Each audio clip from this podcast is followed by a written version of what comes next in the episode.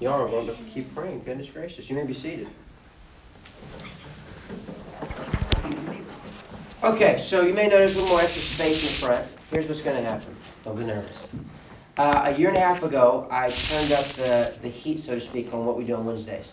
We started doing something called prayer. It was very controversial at the time, and I actually scared a lot of young people. They came to me and literally told me why they can't pray on Wednesdays. It was terrifying for everyone involved.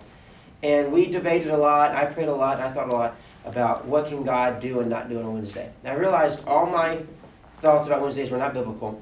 And the only reason why I'd stop pushing for more is because I was just embarrassed. If I tried to push for more of God and y'all didn't want more of God, then I'd look awkward and mean.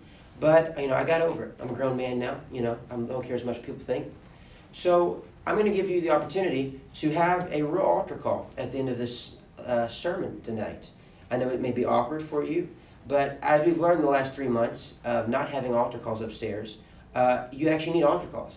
We've actually taken out the top. We're taking out the row tomorrow so we can have an altar call space again. So we can actually start doing that again. I say this. Here's the little end of the commercial in the fine print. If your parents have told you to stay clear of everybody, stay clear of everybody. If you feel uncomfortable because of COVID to come down, don't come down. Uh, but if you do feel comfortable, and here's my thought. I was like, well, I don't know if they should stand this close, but we're doing it upstairs now, and maybe. And I realized a lot of you are still hanging out and going to each other's houses, renting the same cars, and kissing each other and holding hands and everything. So, I figure it'd be fun. We'll, we'll survive one altar call.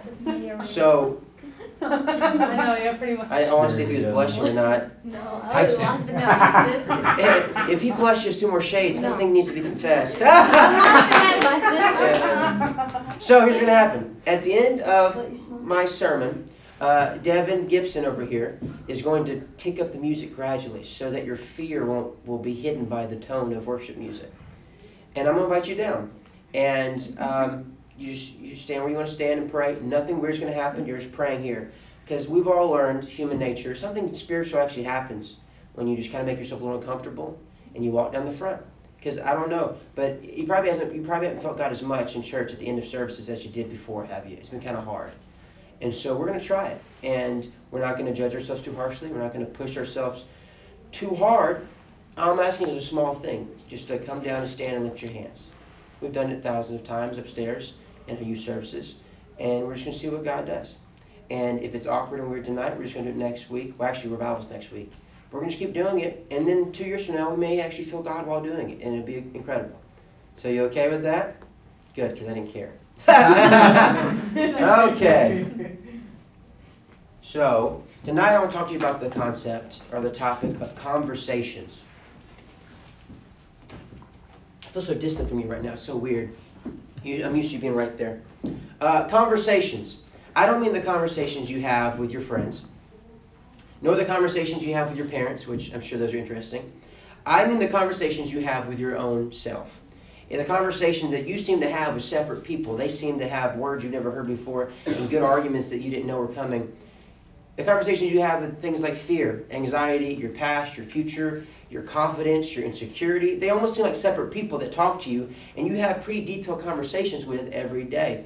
Well, Merritt, that doesn't seem like that's not a real conversation. Well, actually, it's more real than any conversation you'll have with me. It's more real than any conversation you'll have with that person that inspires you or that person that bullies you. These conversations you have with fear, doubt, shame, lust, temptation, confidence, faith, hope, they're more real than any other conversation you have because they cause more real results in your life. All of a sudden, you, you accomplish something you didn't know you could accomplish, and you look back and you've been communing and talking with faith a lot. And all of a sudden, you have a failure or a breakdown or a bad day, and you realize, where did this come from? And then you think, well, I've actually been talking anxiety for a long time now before that happened. So I'm going to zero in on how real these conversations are and how to deal with these conversations. Okay? Firstly, they are very, very real. The Bible, I love this verse. I used it a couple Sundays ago about a different sermon. But God works in two ways. He gives you the work to do and the will to do it. The work is, thou shalt not do this, and you should do this. You should pray, you shouldn't go here, you should live this way, and you shouldn't live this way. It's all the things, all the actions you do for God, the work. It's like David, you go slay Goliath. That's the action, slay Goliath.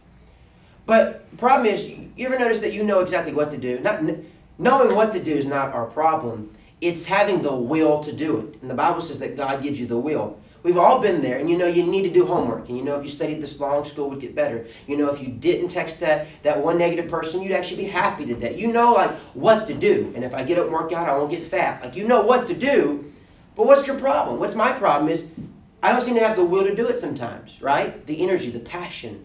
Like I have the steps, I just don't have the spiritual fortitude to do it. Where'd my will go? And that's why it's so important because knowing what to do is not the end all be all. Having the will to do it is also very important, and God gives it to you. But these conversations in your head, they rob you of your will to do it. You talk to anxiety, and they st- steals your confidence. You, you, you talk to fear, and it makes you afraid of life. You talk to doubt, and all of a sudden, things that once were, were easy, now you can't do it. Have you ever Usually you're a confident, outgoing person. You carry on conversations rather, rather well. But all of a sudden, you're like, okay, don't stutter. Don't stutter. Don't say anything stupid. Don't stutter. And what do you do? You stutter and you say something stupid. Why? Because you, you psych yourself out. And that's a silly example, but that's how these conversations work. Don't you think it's weird that Goliath was so big and bad? He had a spear that was taller than the average man. He was nine foot, ten foot tall. He was he was intimidating. And David comes out, David's small. David's a young man. David has a sling. David's not supposed to be that challenging to Goliath. And so you think Goliath should have just attacked him, just fought him. But what did Goliath do? Goliath wanted to talk to him. What? Yeah, he's like, listen, you're small, and you're going to fail, and I'm going to kill you, and the, and the crows are going to eat of you, and it's going to be uh, awful and painful. And we think that David talked to Goliath, like David fought back verbally, and he debated Goliath and proved God right. David really didn't talk to Goliath. David said, uh, Look to my God about this. I'm not here to talk to you. It's not about me. I'm not going to justify myself and say, Well, I've got this talent and this talent. David said, I'm not going to talk to you. My God's bigger than you. My God's going to deal with you. And they fall. But why did Goliath want to talk? This powerful man, why did he want to talk to David? Because Goliath had been talking to the whole army of Israel for like 40 days. And they were scared. They haven't even had a fight yet, and the men are terrified of Israel. Hadn't even fought the man yet. And they're terrified. Why? He walked it every day and he talked to them. What did he do to them? He robbed their will. Warriors that were talented never even lifted their sword because the conversation had robbed their confidence and their will and their passion. It's like this. Let me get very applicable because I want to help you tonight. You want to have a prayer time on your day. Like, I'm going to pray 15 minutes, and here's what happens.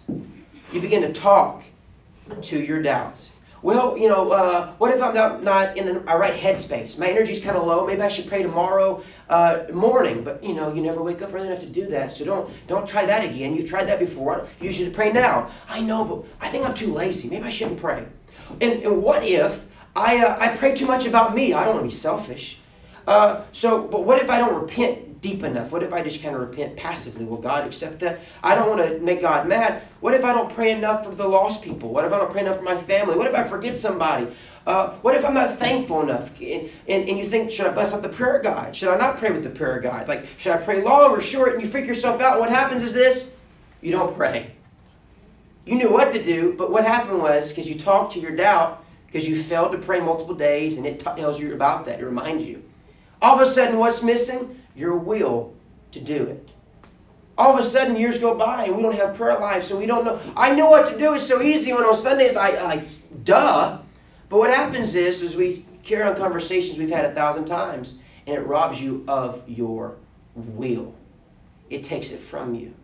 And see, talking to fear, talking to doubt, talking to anxiety, it never works. You're not supposed to talk to that. See, I'm going to give you a spoiler alert. I'm going to justify myself for the next 20 minutes. Here's the secret. You ready for this? Here's how you overcome fear and anxiety and lust and temptation and, and everything. You ready? It's going to be so profound, it's going to blow your mind. Okay? Hold on to your eyebrows. Here we go. Don't talk to it. Don't talk to it. You're not supposed to talk to it. Well, Merritt, are you telling me to ignore my feelings and bottle it up and become a basket case? No. I'm saying you don't talk to fear. You talk to God about your fear. It's totally different. We spend so much time talking to ourselves, trying to fix ourselves, debate with ourselves, talk to our futures, figure out what's wrong with us, and we don't talk to God about it at all. And we're like, How do you pray? I don't know how to pray. Here's how you pray you tell God what's freaking you out. There's your prayer life. Check. You did that today. Here's what happens. Here's how God wants you to do this. You're walking through your life in fear shows up. Hey, I was thinking about this and that. You walk past fear and you tell God, hey, I saw fear today, God. And he was talking to me again, but I'm not going to talk to him. I want you to talk to him because he confuses me and he messes me up. And so today I'm telling you what he's trying to say to me, but you deal with him. It's very biblical. Because every time you talk to the worst parts of you, you will always fail. I don't know why we think conversations like is how you solve problems. Talk it out, not with your humanity, because it will always confuse you. You know what Samson was doing? He killed a lion on his way to see a Philistine woman. A couple days later, he comes back. Samson's not allowed to touch dead things. It's like part of his like thing to do. If you do this, you'll be blessed and used. He's not allowed to drink of uh, wine or grape juice. He's not allowed to cut his hair. And so, but days later, he walks past the dead thing again. Probably not a good thing to do, Samson, to go some, near something that you're not supposed to do. And it doesn't say what happens. It just says that he saw that the honey that was growing in this lion bees had formed a honeycomb, and inside the carcass, I mean, there's honey. And he wants to eat of this honey. It doesn't say the conversation, but you and I are human. We know how humans think. This is what Samson probably thought. I shouldn't touch the dead thing. Like that's one of my big rules, but but maybe it's not as big as like the whole uncut hair thing. Like I get if I cut my hair, there goes my ministry, my strength. But I don't know if God holds that as high as if I ate something or touched something from an unclean thing. So you know, we begin to rate our sins. We begin to validate and think about and compromise and debate the worst parts of ourselves. Well, it's only one time and it's not going to hurt anybody. And I can repent about it. And if I'm free from it for a month, maybe then I'll be over it. It's only one more chance. And if I text them, I'm not really having a relationship with someone at church. I'm just talking.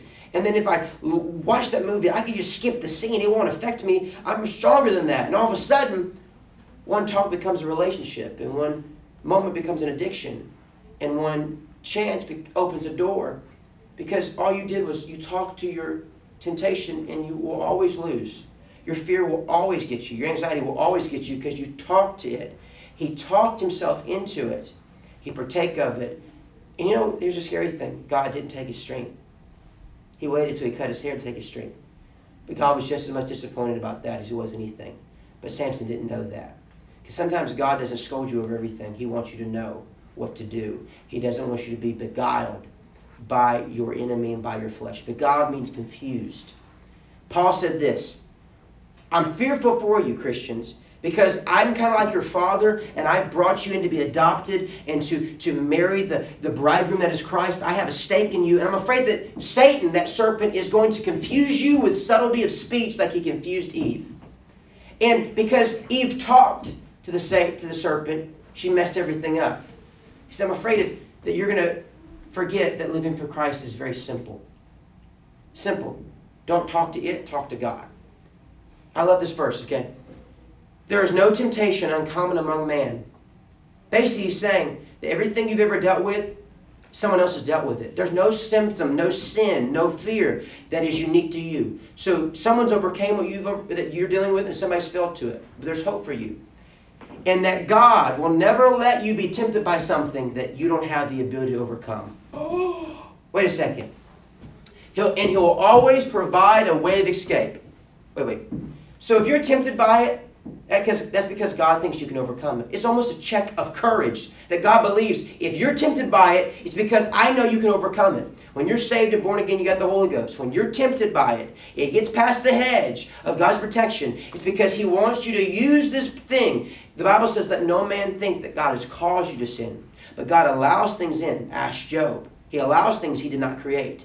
When He allows something to tempt you, it's because He knows you can conquer it and He provides a way of escape. Here's why we fall to things we can conquer. We try to talk to it. Because how did it say that God gets us out of things that we can escape? A way of escape. What do you how do you use a way? You run down that way. You run that away. So what happens is we try to talk to, to, to it. Well, why do I lust so much? Maybe if I prayed more, you know, maybe if I started, maybe if I changed tomorrow. You know, maybe if I start looking at that tomorrow, maybe I can handle Instagram. Maybe I can handle that. You talking, talking, talking, talking, talking. And you keep falling, falling, falling because you're so confused. You don't know what's going on. And you're being swept away by these conversations. And God is saying, run, Jack. Get out of town. Run from the lion. Here's what's so scary about this. Poor Eve. God let the serpent in the garden. Why would he do that? And God let Eve be so confused and tempted and she ruined everything. Why would God not be merciful? God let the serpent in the garden because he believed that Eve could overcome him. Wait. God let Satan in the garden because he had confidence in Eve. That's what the Bible says. For God does not let you be tempted by anything beyond your own ability. God believed that Eve could survive this encounter with the serpent. How? As soon as the serpent starts talking, if he would have said, I'm not talking to you because you're not talking good about God and you're kind of creepy, I'm not going to talk to you. And I'm going to tell God about it. I'm going to go to him. I love this. James says, here's how you get rid of Satan in your life submit yourselves to God. Basically, you tell God everything. Okay? Submit yourselves to God. You give God everything. Resist the devil, and he'll go away. Here's how Eve could have conquered Satan, the dude that we're all scared of. Here's how Eve could have saved the world by not sinning. And, and all the pain, the cancer, the brokenness, the broken marriages, the lust, the lies, all of it wouldn't have happened if Eve would have done this one thing. Would she have fought him? No. Should have had a sword? No. Would she have shot at him? No. She simply, she had simply not talked to him. She'd overcame him. Wait a second. God trusted her so much to let him in the garden because he knew if she just would have the fortitude to not talk to him, she would survive him. It doesn't sound very impressive. It doesn't sound very spiritual. We want to have a sword and armor and everything. But there's some things you overcome by just not talking to it. The biggest, baddest, deceitful person, here's what happens. When you don't talk to fear, you don't talk to, to Satan, you don't talk to anxiety, you starve it of oxygen because it has no power unless it talks to you. It, that's all it is. All he can do is talk. All your fear, it's not real unless you make it real. I'm not saying bottle up, I'm saying take it to God. Hey, God, there was a serpent, he was saying that you're lying to me. And he was saying that, that you're holding me back. What is that about? Problem solved, clarity, and deliverance. But she talked to him first. And the most wonderful example that I can think of to, to illustrate this point is Hezekiah. Hezekiah was king of Judah, and his enemy, the Assyrians, whose king's name was Sennacherib, came down to fight him.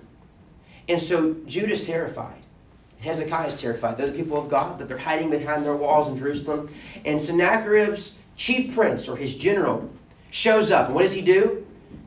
He launches a surprise attack. No. He releases the arrows. No. He sets a nightly ambush. No.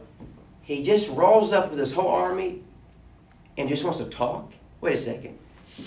Goliath just wanted to talk at first because he wanted to steal David's will because he was stealing the will of the, David's brothers for 40 days. And Satan ruined everything by just talking to her. If he, he had nothing else up his sleeve besides that one conversation. And then Sennacherib's general shows up and just wants to talk. Here's what happens. This conversation with him describes how you your fear talks to you, your anxiety talks to you. You're going to be surprised how real this is because I was shocked. Here's what Sennacherib's general said to the people of God. Okay? First, he said this Why do you think that prayer works? That sounds a lot like me, doesn't it? Why do you think that God hears your prayers and that God's actually going to do something for you? That's what he says to them. And I was like, whoa, that sounds a lot like me sometimes. He attacked their conversation with God. Because if I don't trust in talking to God about my problems, I'll go talk to my problems. Right? If I don't talk to God about my problems, I'll go stew on anxiety. And I'll go freak out about my future. And I'll go try to talk my way out of temptation. It's so easy just to talk to God. It's like steam gets out of your system. But if you don't trust in it because the enemy's deceived you and told you you can't believe in it, then he's got you. First thing he did, he attacked their conversation. The elders of Judah are sitting there and they're talking to him first, and they're like, Well, we do believe more prayers. But then he had more. He said this. You know, so, you know Hezekiah, your king? Didn't he tear down some of the places used to worship God with? What he was referring to is when Hezekiah took over as king, the Israelites were mixing altars which they worship pagans and they were using to worship God. And God said, I don't want you to mix it. I want you to destroy the high places. And they were, they were worshiping on places where they weren't supposed to worship. God wanted them worshiping in the tabernacle. And so Hezekiah is cleaning out shop. He's actually establishing holiness and clean living and a good lifestyle that God's asked for him. But because to a pagan it looks like he's giving us less chance to worship, Sennacherib's man said, Hey, Hezekiah, change some stuff. How do you know he's right? He asked you to live a different way. What if, what if you don't have to live that way? He attacked their lifestyle. First, he attacked their prayer lives their conversations. Does God ever speak to you? Does God ever hear you? How do you know God answers prayers? And two, what if you don't have to live this way? What if holiness is just too uptight? What if other people are saved? What if you don't what if you can't watch that? It's not that big of a deal. He attacked how they were living. He attacked their consecration. He attacked their pureness. What what if losing your purity is not that big of a deal? He began to remove one chunk of their life at a time through what? Conversation. The dude is tearing these people up and he's just talking to them. And then he says this they tell him, hey, can you keep your voice down? Because we don't want the army of Judah to hear you on the walls, because we don't want you to freak them out. Talk to us in Aramaic. The elders are saying that, because we understand your language. Well, Sennacherib's general yelled out in Hebrew, the language of the people, to terrify them. He repeated everything he said. Then he said this he attacked their leadership. Hezekiah lied to you. Hezekiah is going to kill, going to get you all killed off. He doesn't know God. God doesn't know him. He's asked you to live in stupid ways. I'm going to destroy you all unless you do this. You come with me, and I'll give you land like the land you have now. He says this For I have heard from God, and God told me to punish your land. But if you come with me, I'll give you just what you got. And it hit me. Every time fear and anxiety and sin talks to me, it's trying to replace something. See, bitterness tries to replace that person I used to trust in, but bitterness makes changes how I look at them. And lust, when it talks to me, it tries to replace real human interaction. And anxiety tries to replace my dreams. Every time I talk to something, it's trying to replace something. Hezekiah's general was trying to attack their leadership so he could replace their leadership. So that's what we're worried about what you listen to and what you watch, because it's trying to pastor you. It's trying to replace your parents. It's trying to replace your Bible. And all it does is talk to you. And all of a sudden, you don't trust in your talking to God anymore. You don't trust in how you're living for God anymore. And then you're mad at your parents and your pastor for asking to live that way because you think, what if they don't know what they're talking about?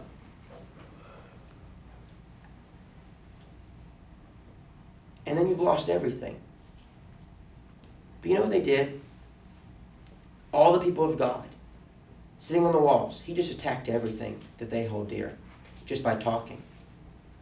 Did they fight back? Did they scream at him? Did they throw Bible verses at him? Did they, did they debate him? Did they scare him off? Did they fight him? No. They said nothing. Because their king Hezekiah told them not to say a word. Because how do you fight an enemy whose best attack is conversation? You say nothing back. And you tell God about it. Because Hezekiah was so scared. But he told Isaiah, the priest, the man of God, the prophet, he said, Can you pray to God about this for me? I'm having a hard time, Isaiah. I'm scared. I need to be a good king, but I'm afraid we're going to lose everything. Can you pray to God for me? And Isaiah said, Yes. And I'm also going to pray a spirit of confusion upon your enemy. Those people didn't lose their will because they didn't talk to him. Because if they begin to talk to him, he just kept tearing them apart. The best defense to the confusion of your flesh is just not to deal with it and take it to God. And Hezekiah took it to Isaiah, his friend, and Isaiah's friend prayed for him, and God caused confusion, and it made that general that was talking to them, it made him leave. There's peace because he left. Because there's a rumor of war at his homeland, and so they have to withdraw. And it's amazing. But something else happens though. Sennacherib, knowing that Hezekiah probably feels like everything's over because they had to leave, he sends him a letter and says, hey, I didn't forget about you. I'm going to take everything you have. And he begins to talk again to him. Your God, when I help you, I've conquered bigger nations. You better surrender to me. He writes a letter to Hezekiah. Hezekiah takes this letter. Does he reply? No, he does not. He takes it and he goes to God's house. He lays it out before God. He hits his knees and begins to cry and pray to God. And God answers him. And he says, I'm going to deal with this. Basically, because you didn't talk to your enemy, but you talked to me about it, I'm going to have something to say to your enemy. God kills 185,000 men the next night. And God sends Sennacherib the king home, and his own sons kill him. That's what happens when God talked to Hezekiah's problems. And Hezekiah didn't have to even talk to it. So you're not God's defense attorney. You're not defending the Bible. God defends the Bible. You don't have to defend your own dreams. God defends them for you. You just tell God about it. You don't have to create yourself and fight for yourself. God does it for you. But if you talk to it, it will confuse you and you'll give up. Sin always follows a conflicted conversation with yourself. Forfeiting something always follows because you psych yourself out. Your will goes in conversation before your action is affected. But notice this, okay, almost done. Hezekiah is scared and he tells his friends and the man of God, Isaiah, pray for me. He did. And God allowed the general to be pulled away, temporary peace. But the problem came back again. This time, Hezekiah goes and prays himself, and God takes care of his problem forever. Notice the difference. He asked a friend. He vented to a friend. He told his problems to a friend, and the friend prayed for him, and God brought peace because the friend prayed. But when Hezekiah talked to God directly about his problems, God brought everlasting change. It is very important to talk to your friends about your problems. It's very important that you talk to your pastor and you talk to us and you, you, you're clear and you have accountability. You should keep doing that. I'm not saying stop doing that. But when we pray for you, it will bring a little bit of change and peace. But nothing like what happens when you talk to God yourself. And the, the, the, trap is, is that you trust in my prayer life more than you trust in your own. But it will not bring the same change that happens when you pray and you trust in your pastor's prayer life more than you trust in your own, and your and your parents and the old lady that sits four rows back. But it will not bring the same change that happens when you tell God about what's going on in your life. It's as simple as that. Your problems kind of leak out of you when you just talk to Him about it. It changes everything, and that's what happens. Hezekiah talked to a friend. His friend talked to God. God talked to his friend. Hezekiah talks to God. God talks to Hezekiah. Here's the key. If you want God to talk to you, you got to talk to God. If you want God to have peace and joy in your life, and you want God to clarify things, you have to talk to Him. You should tell people what you're going through. You should. And it's powerful, but it will never be as good as what happens when you and God chat on the regular. And you God, you get used to flushing your system out. I want you to think about that, whatever you've dealt with and realize that Eve would have won by not doing anything but walking away. Let me make it very practical. The next time you feel tempted, I don't care where you are, you park your car, you go to the break room, you, you, you, you mumble under your breath in the classroom, and you tell God exactly what you just felt, word for word, as detailed and as awkward as that thought, that simple thought was, tell it to God, it'll be removed from you. It works. That anxiety, that fear, as soon as it hits you, don't think about it immediately tell God about it word for word. Talk it out. Under your breath, in your car out loud, run and tell God about it. And it works. Okay, did you pray at 4 o'clock in the morning? No. Did you pray for an hour? No. But you talked to Him in that moment and it worked. Just walk away from it. That's how you do it. That's how you don't talk to it. You walk away from it and you talk to God about it. Because I have sat there crippled and I didn't know why. And I knew what to do, but I didn't have the will to do it because I thought that it was normal to think those thoughts back and forth. And then I discovered prayer. And then I forgot about prayer. And I rediscovered prayer. And every Tuesday I forget about prayer. And then by Thursday I discover prayer again. And then every, every time I mess up or get fearful, I forget that I never I didn't pray about it. And I'm like, oh, yeah, that would have helped. And I know this was well, it was very applicable. I'm not going to justify myself. I know it applies to your life. You got peer pressure, you got insecurities, your hormones are raging. This is the craziest time of your life. Don't say amen, because you'll be, you'll be outed. Oh, yeah, amen. Lord, be offensive. But you know what it's like to have phone conversations with the worst parts of you. And then by the end of the conversation, you don't even know who you are anymore. And you even know how you messed up. Like, it stole your will. You stand with me?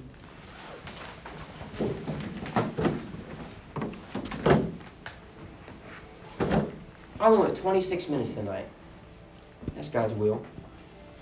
Here's what I'm asking you to do. If you're uncomfortable, your parents say stay away from your body, whatever. I'm totally fine with that. Don't feel weird. Um, but I invite you uh, to come down. Devin's going to keep cranking up the music. We're going to cover your prayers if you really want to apply, here's let me say this. If you really want to apply what I preached about tonight and you actually want to change you, I just invite you to come down, lift your hands, and pray. Okay? It's a commitment, it's faith, it does something, it's very real. But we don't have enough time together to make Wednesdays kind of a default, kind of a dud. And I believe that you need it, and I believe I need it. That these words are real. And I know it's youth class, and people spill their sodas, and people cough and fart in middle class, and it's hard to focus. But imagine if we just had moments we just tried. I believe that it would change us very quickly. There's moments where you walk down and you just said, God, I'm going to stand here for the next 10 minutes. I'm, going to close my eyes. And it was a little awkward to walk down here, and I hope someone doesn't hear me. And it's youth class, this is weird, it's a Wednesday. But you just talk to God about everything you've talked to yourself about for just a small moment. Because tomorrow you're going to wake up again, and work's going to happen again, and school's going to happen again, and fear's going to happen again, and all those conversations are going to start happening again. I believe that you can't just hear a word, you have to pray the word in your spirit. That you can't just hear with this, you have to apply with this. Right? I can't just understand a fact, I have to start it with obedience. It's a perfect song for it. So he's gonna keep cranking it up as you come down. Just come down, lift your hands. Don't be worried about it, and just begin to pray. Okay? Jesus.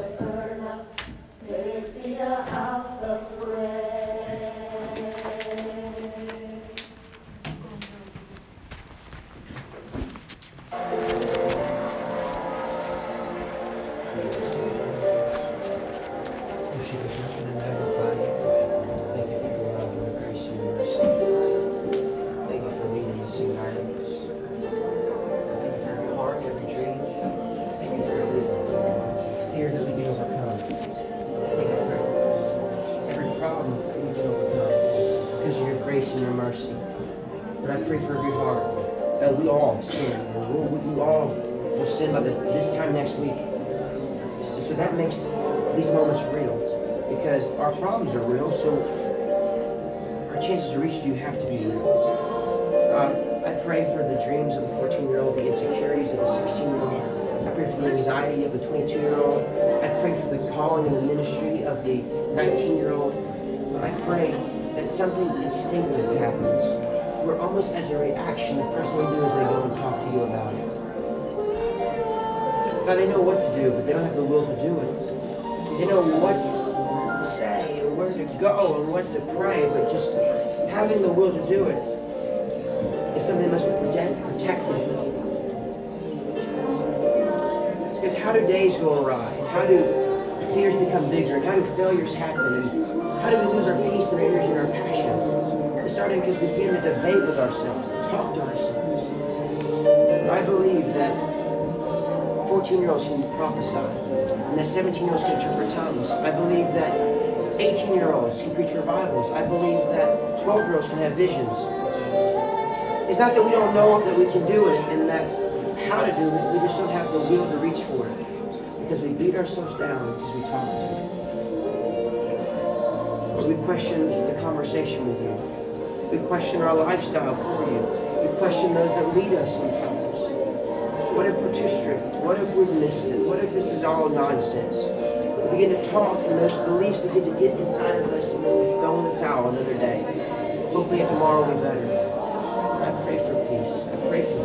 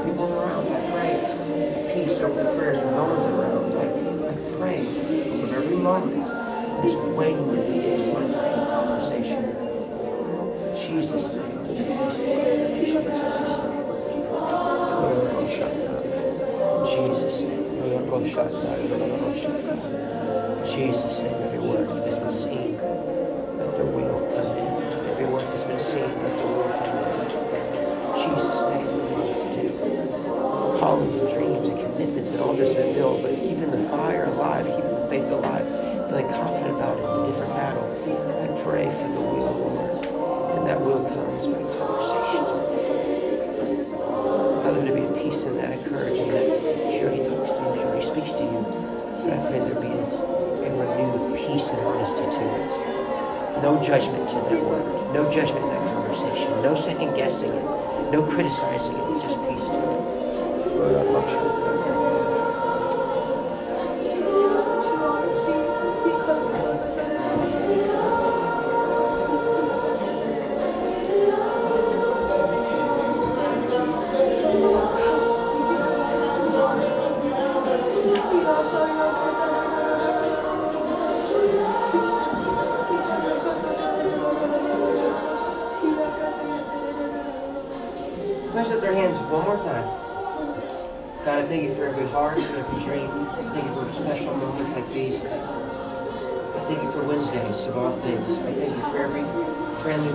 every ounce of your word we got to hear. I thank you for when your spirit is easy to grasp. There's a sweet spirit in this place. As you are stable, you are peace. God, I thank you that you have you've spoken to us and you've moved upon us. Jesus' name. Because we let this moment be what it could be. We didn't overthink it. We didn't condemn ourselves. We just let it be what it could be. And you showed up and you spoke. Sometimes you're not in the fire. Sometimes you're not in the earthquake. Sometimes you're in that still small voice. And if that's the only way you'll ever move on a Wednesday, we still got to listen to that still small voice. If you move as fire on Sundays, we can't just walk the fire. We got to let you get the still small voice. I know it was awkward. It was hard. I'm asking a lot of them at this young age. I'm thankful for all their faith and all their obedience, all their trust in this moment and in me and in Jesus. You've been real. You're going to be real tomorrow. In Jesus' name we pray. And the church says, Amen. You feel good? Listen, I know, you know, a little bit of grinding gears, like, oh, just getting into it. It's like a new coat, new pair of shoes are still rough. It's going to get easier. I already feel, and I, I talked about this last uh, Wednesday when I was preaching upstairs. We just don't let God use every moment. We only let him use some moments. Like, unless he's going to move this way, we're just not even going to bother. And I do that. And then I started learning that because I condemn myself, like if, if the fire doesn't fall, then I must have something wrong. Then I realized that God speaks in whispers. I thought he just spoke in like booming voices that sound like Morgan Freeman and you just split over heaven. Heaven. And then I realized that oh, sometimes he whispers and just, you know the first time I prayed with a cup of coffee in my hand, I thought I was committing blasphemy. I can't pray with a cup of coffee. That's too relaxed. That God can't move that way. I've got to be like sackcloth and ashes. I got to be like you know. really, I was like, and unless it was 4 a.m. and I was so tired I couldn't see straight, God wouldn't move. And then I was like, I can pray in the afternoon when the birds are singing. I'm, first time I prayed outside the swing, I thought God wouldn't move, and He moved. Isn't that weird? We get so trapped into prayer closets and Sunday nights and all these ideas that we just trap God. See, the same way you and I, if we just talk serious all the time, you won't want to be around me. Man, that guy's so depressing. But sometimes we joke. We talk about Fortnite and we talk about silly things, and I say things that make you turn different shades of red and everything. Okay? and that builds a that builds a relationship, right? If we talk about the same thing, we won't want to chat. That's how you and God are supposed to be. God has more emotional range than you ever will. God's not a computer program, okay? But we talk to him like he is, like he takes the same input every day. No, no, no. God has more movement in his personality. God laughs deeper than you've ever laughed. God gets more happy than you've ever been. And God gets more sad than you've ever felt.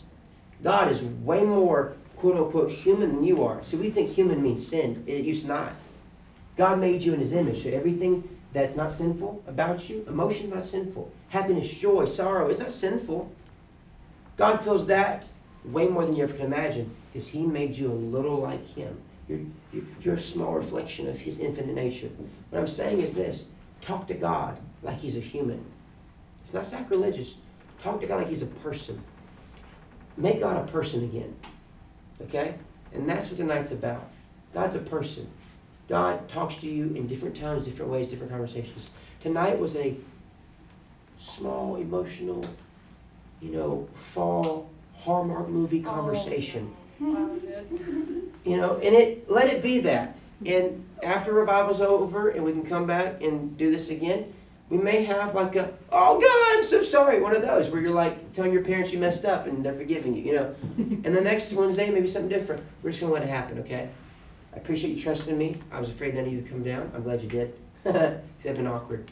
I think I probably should have walked out, right? Just wouldn't mean you. I just would have walked out. I would have walked up there. Yeah. We would have had three. At least been three of us in or something. Um, so I appreciate you and um, talk to your friends or something. Don't make it awkward. I have a friend. No, I'm good. Hi, Deb. She's my She's a friend. friend. I have a friend.